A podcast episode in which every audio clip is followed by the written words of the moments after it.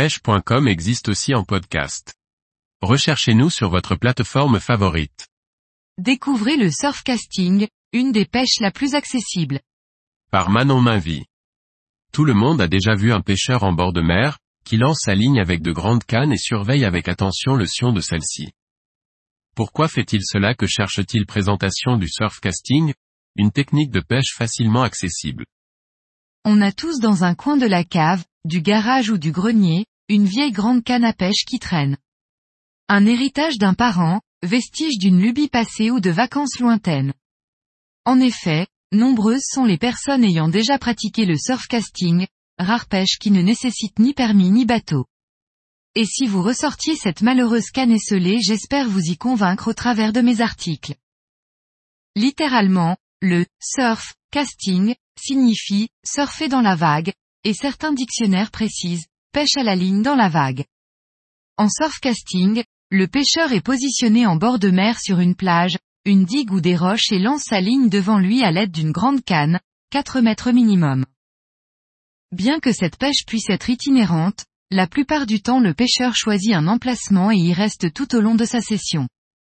Il peut alors lancer devant lui ou varier ses prospections en lançant un peu plus à gauche ou un peu plus à droite. Dans les secteurs où il y a une grande amplitude de marée, le pêcheur se déplace avec la marée en avançant ou en reculant. Le poisson pouvant se trouver à 5 mètres du bord tout comme à 150 mètres, le pêcheur en surfcasting se retrouve face à une grande zone de pêche dans laquelle son but est de trouver l'emplacement de sa cible. Le bar, le mulet, le flet, le carlet, la limande, la sole, la vive, la marbrée, le sard, la dorade, l'oblade, le baliste, l'anguille, le congre, etc. Afin de prospecter le plus efficacement possible, il est fréquent qu'un pêcheur ait deux cannes en action une pour les pêches à grande distance et une autre pour les pêches de bordure. Cela permet non seulement de sonder deux zones mais aussi d'avoir des stratégies variées avec des bas de ligne et des appâts différents. Une session de pêche peut durer une heure comme plus de quatre heures. C'est au bon vouloir du pêcheur. Comme chacun le sait, dans une journée, il y a deux marées. La plupart du temps, un pêcheur va opter pour moment de la journée et un moment de la marée. Le premier choix est celui de la pêche de jour et de nuit.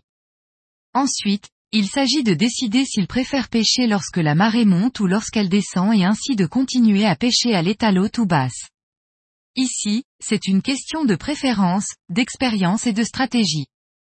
Les espèces de poissons peuvent varier sur une même zone de pêche selon que ce soit marée haute ou marée basse. Retrouvez dans les prochains articles, des conseils pour vous équiper, pour concevoir vos propres montages et des comptes rendus de compétition.